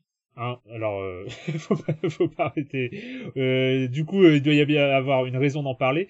Et parce que ce jeu est tellement euh, a tellement de problèmes que ça en devient intéressant. En fait, Stella, pour euh, vous dire, j'ai commencé à, j'ai été intéressé parce que j'ai vu une vidéo, comme souvent, c'est le premier contact euh, avec un jeu, et je me suis dit, tiens, un jeu en travelling, un jeu en travelling, c'est évidemment, ça nous rappelle Inside, donc de Playdead, hein, du studio Playdead, euh, qui était la référence de ce genre-là. On en a eu quelques autres, plus ou moins entre travelling et platformer. On se souvient de Gris il y a quelques l'année dernière, où, où ce genre de ce genre de, de propositions comme ça qui sont euh, euh, qui sont parfois intéressantes, parfois un peu euh, un peu bancales, et, etc. Et là, il y avait, je sais pas, il y avait quelque chose qui me rappelait vraiment Inside, donc en fait je l'ai installé et donc je l'ai lancé. Et donc cette ressemblance à Inside, avec Inside, m'a poussé à, à, lancer le jeu et et pour le coup, les premières minutes de Stella sont gênantes. Sont gênantes pourquoi? Parce que le jeu est pas moche, il est même plutôt beau. Alors euh, l'animation du personnage est parfois un peu, enfin surtout quand on se réfère au travail de Playdead, euh, qui est euh, là pour le coup qui est proche de l'excellence, proche de la perfection. là le, le, le, personnage donc on joue une jeune fille, l'animation est un peu un peu un peu approximative, mais bon c'est pas grave. les décors sont plutôt beaux et tout ça. C'est ce qui est gênant, c'est que c'est inside, c'est qu'on est à la limite. Alors je sais pas si euh, c'est, je m'engage légalement en disant ça, mais on est quand même à la limite du plagiat pur. C'est-à-dire que ah, euh, les premières minutes, les, les premières dix minutes euh, de, de ce jeu-là, on est dans une forêt. Il faut se cacher derrière des arbres pour ne pas se faire repérer par des ennemis. Non mais on est complètement dans le lancement d'Inside. Alors on se dit bon, on va dire que c'est pas un plagiat, que c'est un, hommage. Euh, c'est comme ça, on, se dit bon, c'est peut-être euh, voilà, c'est ils ont cette référence là en tête, donc euh, ça se comprend. Et donc on continue. Mais là, on arrive dans une ferme. Et là, c'est gênant quand même, parce que dans Inside aussi, après, on arrive dans une ferme. Ah oui, non, avant d'arriver dans la ferme, on traverse un champ. Ah non, mais dans Inside aussi, on traverse un champ. Hmm. Enfin, et là, là, ça, là on se dit non mais ils ont euh, enfin il y a, y, a, y a un problème avec euh, il y a un problème avec ce jeu. Alors pourquoi euh, on continue? Bah, parce qu'on a cette fascination pour un truc qui c'est quoi cet objet qui qui est trop référencé pour être honnête? Et donc on continue parce que bon le gameplay est pas désagréable on est évidemment à des années lumière de Inside en termes de d'ambiance d'impact et, de ce genre de choses mais et on, on, continue. Et là là il y a enfin les références à Inside sont permanente. C'est euh, même même plus loin dans le jeu, il y a un, un, un, des plus beaux passages de Stella, on va dire, euh, euh, c'est que il y a des sortes de de nuées de flèches enflammées qui arrivent et il va falloir s'abriter entre chaque nuée.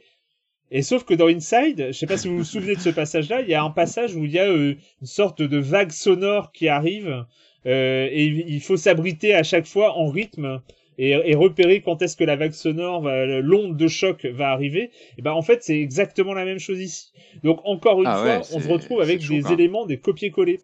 Alors élément qui est la limite chelou, c'est que euh, autant Inside, on comprend, en fait il y a un, scénario euh, un scénario qui est hyper présent, mais qui est absolument, euh, qui est euh, seulement environnemental, c'est-à-dire qu'on comprend le scénario, on comprend les tenants et les aboutissants super bien, euh, mais rien qu'en regardant les décors, en regardant ce qui se passe, les actions du personnage, ce, ce genre de choses, euh, les, les, les, les, gens qui sont manipulés, les zombies, les expériences scientifiques, enfin tout, euh, on comprend très très bien dans Inside jusqu'à la fin tout ce qui se passe.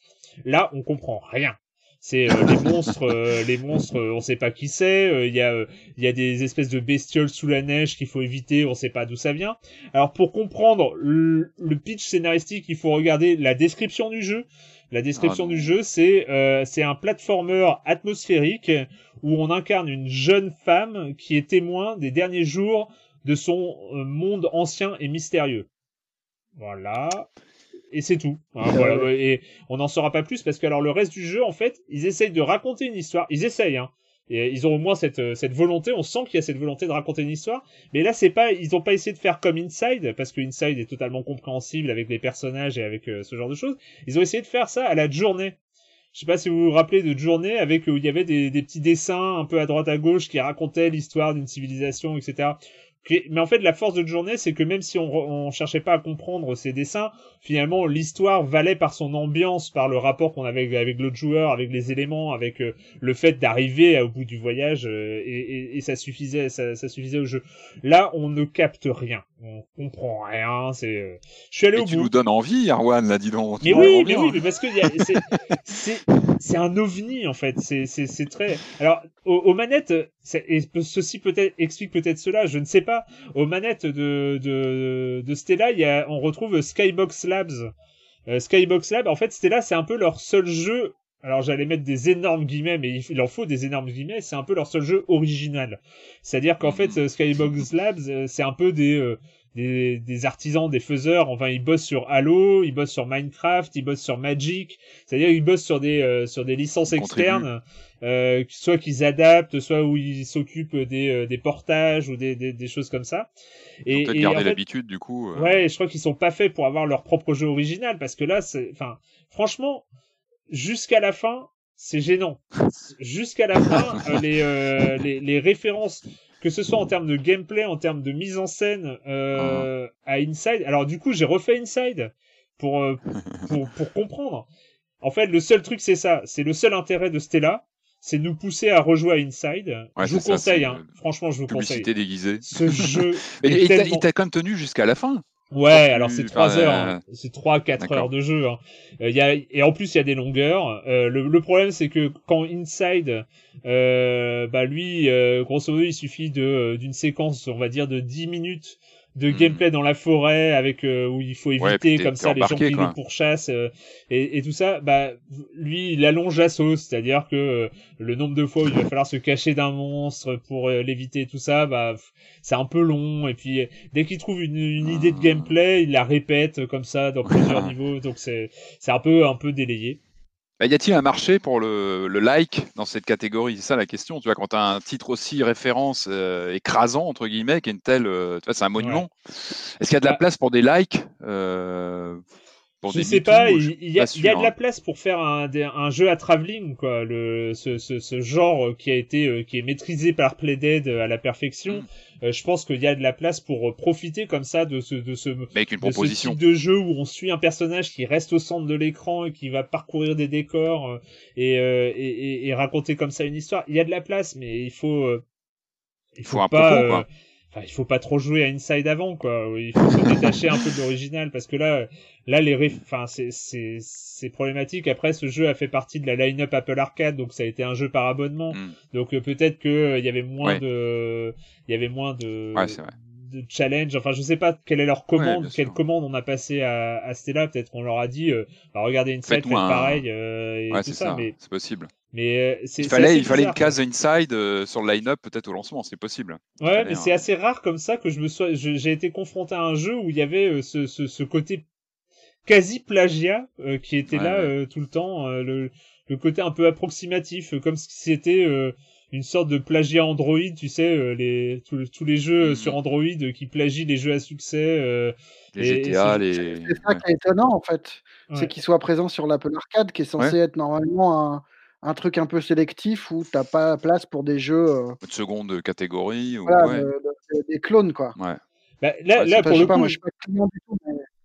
Bah, c'est un clone, euh, c'est un clone que quand tu regardes dans les détails, hein, parce que euh, évidemment les décors sont pas les mêmes, l'ambiance n'est pas la même. Il y a quand même quelques fulgurances visuelles euh, qui tiennent euh, même jusqu'à la fin. Il y a quelques fulgurances visuelles qui sont intéressantes sauf que c'est tellement déconnecté d'un pseudo scénario qu'on serait censé comprendre alors qu'on comprend rien mais euh, donc on, sent qu'il y a un vrai travail original. Le, le truc c'est que pour les gens qui ont joué euh, comme moi deux ou trois fois à Inside les les phases sont c'est visible quoi c'est c'est transparent. Et euh, du, et du coup c'en est Canada Dry on appelle ça. C'est du Canada Dry. Ouais c'est ça. mais c'est pas. Mais du coup ouais préféré l'original clairement. Bah, ouais, rejouer à Inside. c'est enfin, voilà, mon seul conseil. et franchement j'ai refait la, la, la, séquence où il faut faire les mêmes gestes que les euh, que les zombies là. Enfin il y avait vraiment tellement des puis la fin enfin il y a tellement de fulgurance dans ce jeu-là que c'en est euh, c'est impressionnant. Bref, ça s'appelle Stella. Euh, si vous voulez essayer, c'est euh, aux alentours de 17 euros. C'est disponible sur Steam. Euh, voilà, c'est fini pour euh, cette semaine avec euh, les jeux vidéo et la question rituelle à laquelle vous n'allez pas échapper. Et quand vous ne jouez pas, vous faites quoi, Marius? Bah, comme je disais plus tôt, j'ai vu plein de trucs nuls, mais, mais, mais, ça a été sauvé par un film que j'ai vu hier soir et qui sera disponible en VOD de vendredi à dimanche sur le site de Carlotta. C'est le très beau Judo de Jonito. C'est un film de 2004 qui a été remasterisé. Mmh et qui est, euh, qui est un hommage, on va dire, au grand judo d'Akira Kurosawa. En gros, c'est de la baston euh, un peu bête et méchante euh, de loin dans Hong Kong, mais en fait, c'est, un très beau film d'action qui est percé de scènes d'humour, mais vraiment très très belle et, d'une grande tendresse. C'est vraiment un très joli film sur, sur un, judoka qui veut affronter des mecs toujours plus fort, et euh, une, fille qui rêve d'être une idole et de percer dans la variété euh, à Hong Kong, et un ancien champion de judo euh, qui est devenu accro au jeu et alcoolo au dernier degré. C'est super beau, c'est comme toujours éclairé de merveilleuse manière, c'est un, un, très beau film. Et tu as dit qu'il serait disponible où ça? C'est disponible sur le, le vidéo club du site de Carlotta, qui est un éditeur. Euh, qui donc c'est de vendredi à dimanche et après bah, ça redisparaîtra jusqu'à une sortie en salle euh, ah quand ça sera possible. tard, D'accord. Donc euh, ce podcast étant diffusé le vendredi, vous avez trois jours pour regarder sur, le site de Carlotta. Patrick. moi, je poursuis mon. Vous savez, je, comble des, manquements du cinéma américain des années 70 en ce moment. Voilà, c'est comme ça. Et là, j'ai vu ces derniers jours The Driver de Walter Hill. Euh, Walter ah. Hill, c'est un, réalisateur américain ultra connu, 48 heures, double détente, enfin bref, beaucoup de films d'action des, années 80. Donc là, c'est un film de 78 avec Ryan O'Neill, c'était l'acteur de Love Story, entre autres, Bruce Dern et Isabelle Adjani. Euh, alors, on suit euh, Ryan O'Neill qui joue un pilote, un pilote de bagnole surdoué et qui, bah, qui va être appelé pour participer à un casse, pour venir chercher les mecs. Et c'est un scénario, mais on a déjà vu ça, mais oui, parce que je pense que c'est un film matriciel. Moi, j'étais halluciné de voir le. Alors, j'ai retrouvé plein de choses qui ont été reprises par la suite. Un hein. Driver, le jeu, évidemment. Tu as quasiment, rappelez-vous, Driver en 99 sur PlayStation, cette séquence d'introduction où il fallait sortir d'un garage en faisant des, figures quasiment impossibles. C'était une horreur. Mais il y a la scène dans le film, en fait. Elle est là, en fait, où le mmh. type, pour faire ses preuves, euh, bousille une Mercedes en faisant des, des trucs de fou. Alors, évidemment, GTA, il s'est complètement infusé là-dedans. Le film Drive, le, film Drive, euh, qui a, quelques années maintenant, a complètement, euh, c'est complètement inspiré de, The Driver, hein, avec euh, euh, je ne me rappelle plus le nom de l'acteur, qui a le même jeu assez, euh, comment dire, enfermé. Euh, Ryan O'Neill, il est très enfermé, il a un, jeu très particulier dans The Driver. Et en tout cas, j'étais, j'étais bah, assez impressionné du côté de tout ce qui a pu inspirer ce film. Je pense qu'il a vraiment, il a infusé pas mal d'imagerie, bah, que ce soit du jeu vidéo, du cinéma derrière. Et je l'avais complètement loupé. Donc voilà, il est passé, il est passé sur le sur le câble il y a quelques jours, donc je l'ai vu. Et voilà, The Driver de Walter Hill, je crois qu'il est sorti en vidéo il n'y a pas très très longtemps, il doit toujours être dispo et vraiment vraiment pas mal, une très bonne surprise. Ouais, c'est vraiment un des films matriciels du, Complètement, genre de film de bagnole avec euh, Macadam à deux voix qui est de quelques années avant de Monty Hellman. C'est marrant parce que je me suis tapé dans les gros nanars que j'ai vus pour le plaisir. Je me suis tapé plusieurs films de Fast and Furious. Oh là là, oh là là. Ah oui. Quand on m'avait dit du bien en disant mais si tu verras c'est atroce. Franchement, voyez plutôt Driver, voyez Macadam à deux voix, mais, euh, c'est vraiment un truc de gogol. Quoi. Euh, pour ma part, euh, entre euh, entre deux relectures de tribunes, oui, parce que je m'occupe des tribunes et euh, de la rubrique idée de, de Libération.fr. Non, mais c'est un travail assez dingo hein, en ce moment, parce que évidemment, vous imaginez que c'est assez monothématique, donc, mais ça permet de brasser entre les urbanistes, les écolos, les machins. Enfin voilà, c'est c'est vraiment un boulot assez passionnant comme ça d'interagir avec avec tous les gens qui proposent qui proposent des, des tribunes à Libération. il y en a plein en ce moment, donc je lis beaucoup beaucoup de choses. On n'en publie pas beaucoup par rapport à ce qu'on reçoit. Euh, mais euh, je voulais signaler quand même, euh, parce que je vous en avais parlé il y a quelques mois, quand je travaillais sur le sujet. On a enfin sorti Bulbe 2, euh, donc euh, la revue numérique euh, de, de la, du service ID de, de Libération. donc c'est une revue spécialement, enfin dédiée à la lecture sur smartphone. Et donc avec un, où j'ai commis un, un, très gros ensemble sur l'informatique quantique. Donc il y a beaucoup à, beaucoup à lire avec euh, notamment une interview de Serge Haroche, euh, donc euh, notre prix Nobel de physique français. et puis, bah, c'est, à cette occasion-là, j'ai rencontré Alain Aspect, qui est aussi un très très grand physicien, qui a fait une expérience absolument fondamentale pour la physique quantique à la fin des années 80. Euh, enfin bref, ça a été euh, voilà tout ça, vous pouvez le lire dans Bulbe 2 et euh, l'URL est assez simple, c'est bulbe b u l